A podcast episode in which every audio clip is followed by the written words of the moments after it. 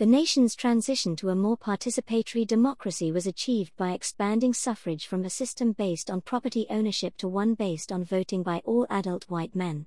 In the early 1820s, deference to pedigree began to wane in American society.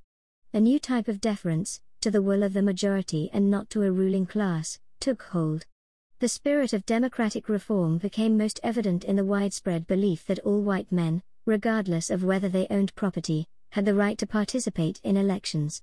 These men argued for universal manhood suffrage, or voting rights for all white male adults. New states adopted constitutions that did not contain property qualifications for voting, a move designed to stimulate migration across their borders. The states of Vermont, Kentucky, Ohio, Alabama, Indiana, Illinois, and Mississippi all eliminated property qualifications for voting in the early 1800s. Expanded voting rights did not extend to women, Indians, or free blacks in the North. Indeed, race replaced property qualifications as the criterion for voting rights.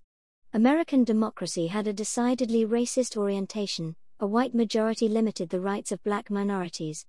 In addition to expanding white men's right to vote, democratic currents also led to a new style of political party organization, most evident in New York State in the years after the War of 1812. Under the leadership of Martin Van Buren, New York's Bucktail Republican faction gained political power by cultivating loyalty to the will of the majority, not to an elite family or renowned figure. This system of rewarding party loyalists is known as the spoils system. Party politics also transformed the national political landscape, and the election of 1824 proved a turning point in American politics. With tens of thousands of new voters, the older system of having members of Congress form congressional caucuses to determine who would run no longer worked. The new voters had regional interests and voted on them.